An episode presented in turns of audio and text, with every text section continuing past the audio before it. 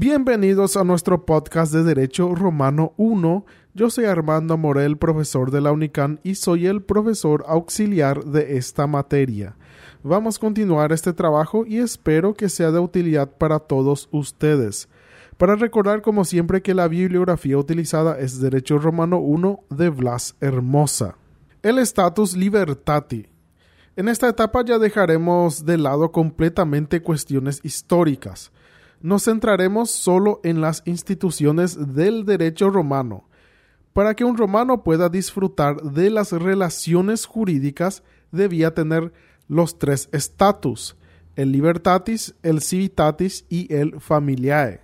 Sobre el status libertatis, el derecho romano nos dice naturalia facultas ejus quod quique facere libit nisi si quid aut vi aut jure prohiber. O sea, la facultad natural que tiene cada uno de hacer lo que quiera siempre que no se lo impida la fuerza o el derecho. La negación de la libertad es la esclavitud. Justiniano nos decía la servidumbre es una institución del derecho de gentes contraria a la naturaleza en virtud de la cual un hombre es sometido al dominio del otro.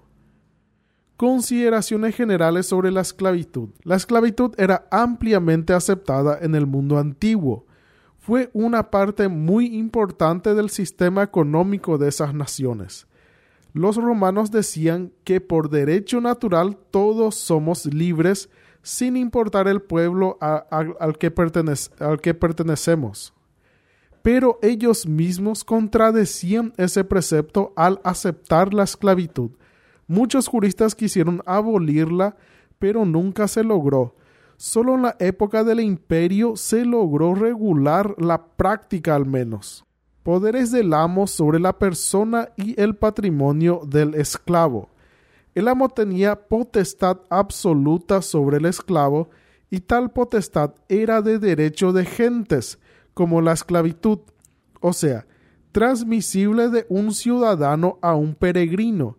Respecto a la persona, el amo podía dar muerte a su esclavo, o sea, tenía derecho de vida y de muerte, podía castigarlo, venderlo o abandonarlo. Pero el derecho romano lo consideraba persona aún en su situación de propiedad del amo. Podía generar algunas relaciones jurídicas, como adquirir bienes para el amo, recibir herencias de extraños, o que, en sus, o que su sepulcro sea considerado lugar religioso. En principio, el esclavo no podía tener patrimonio, pero fueron establecidos peculios que eran del esclavo, pero que jurídicamente pertenecían al amo. Fuentes de la esclavitud. Diversas fueron las causas que llevaban a la esclavitud. El principal era el nacimiento. Hijo de esclavo, esclavo es. El hijo, por principio romano, siempre sigue la suerte de la madre pero más tarde algunas leyes permitían al hijo ser libre si la mujer fue libre en algún momento entre la concepción y el alumbramiento. Otras causas que provenían del jus gentium era, eran ser cautivo por causa de guerra, también el deudor que no cumplía con su obligación, la mujer que convivía con el esclavo a pesar de la prohibición del amo, el hombre que se vendía como esclavo estafando al comprador, el ladrón sorprendido infragante, el liberto ingrato con su amo, los condenados a las minas o los gladiadores, los que dejaban de cumplir, el servicio militar y los que no se inscribían en el censo. Ingenuos y libertos. El esclavo que recibía la libertad a través de las llamadas manumisiones eran llamados, era llamado de liberto. El ingenuo es aquel que nace libre pero de padres libertos o ingenuos. Casos que se extinguía la esclavitud por disposiciones legales. Existen algunos casos en el que el esclavo recibía la libertad sine manumisione, o sea, sin manumisión, por mandato de la ley. Estos podían ser por abandono del esclavo gravemente enfermo, la prostitución de una esclava o el esclavo que denuncia el asesino de su amo, o a un falsificador de monedas, o al desertor del ejército. Las manumisiones solemnes, efectos de los modos no solemnes. Manumitir significa otorgar libertad a un esclavo. Existían tres formas solemnes clásicas. La vindicta, que se hacía frente al magistrado, el censo, cuando el amo le anotaba en el censo al hombre libre, y por testamento, cuando el amo disponía la libertad en el testamento. Entre las formas no solemnes podemos citar la manumicia inter amigos, entre amigos, donde el amo se, se reúne con sus amigos y les manifiesta que su esclavo ya es libre. Per epistolae, donde el amo libera por carta y por mensam, donde el amo le invita al esclavo a comer en su mesa y queda libre. Estas formas no solemnes no son absolutas y el amo puede revocarlas según su voluntad. Las solemnes convertían al liberto en ciudadano, mientras que las no solemnes no lo hacían. Limitaciones legales de las manumisiones. Viendo la enorme cantidad de manumisiones, el Estado romano tuvo que limitarlas. Para eso se crearon dos leyes, la Elia Sentia y la Fufia Canina. La primera prohibía manumitir en fraude a los acreedores. Si una persona tenía un esclavo y debía dinero, el acreedor podía tomar el esclavo por la deuda, pero era común manumitir para que, para que el acreedor no recibiera su prestación. También los menores de 20 años no podían manumitir y el esclavo debía tener al menos 30 años para ser manumitido. La fufia canina limitaba las manumisiones testamentarias. Estas prohibían las manumisiones en masa, se debía nombrar cada esclavo por su nombre, y se estableció una proporción y límite de 100 esclavos como máximo que se pueden liberar diversas condiciones de los libertos. El liberto era ciudadano, pero no perdía completamente el vínculo con su antiguo amo.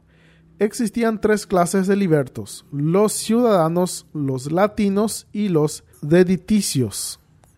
El primero era el manumitido por medio solemne, gozaba de la ciudadanía, el derecho a votar por tribu, el jus conubi y el jus commercium, pero no podía ocupar la magistratura. Los latinos no tenían derechos políticos, pero podían casarse y comerciar. El último no gozaba prácticamente de ningún derecho. Ella era llamado de pésima libertas y les era prohibido entrar en Roma. Si desobedecían, volvían a ser esclavos. Relaciones entre el, el patrón y el esclavo. Algunas relaciones entre ellos podemos citar el obsequium, que obligaba a Liberto a tener respeto y consideración a su antiguo amo. La operae, que obligaba a cumplir ciertos deberes a su antiguo amo, y el ius tutela sucesio, que convertía al antiguo amo en heredero si el liberto moría sin testar. Reformas de Justiniano en la esclavitud. Este emperador simplificó las manumisiones, eliminó la censu y convirtió la vindicta en un proceso mucho más sencillo. Se ampliaron las manumisiones por testamento, incluso declarando válidas las que se hacían en testamento nulo.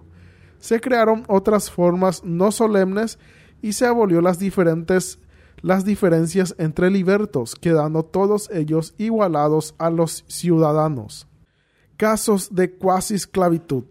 Estos eran libres jurídicamente, pero sometidos al dominio de otro como por error. Por ejemplo, el hombre contratado como gladiador para un juego.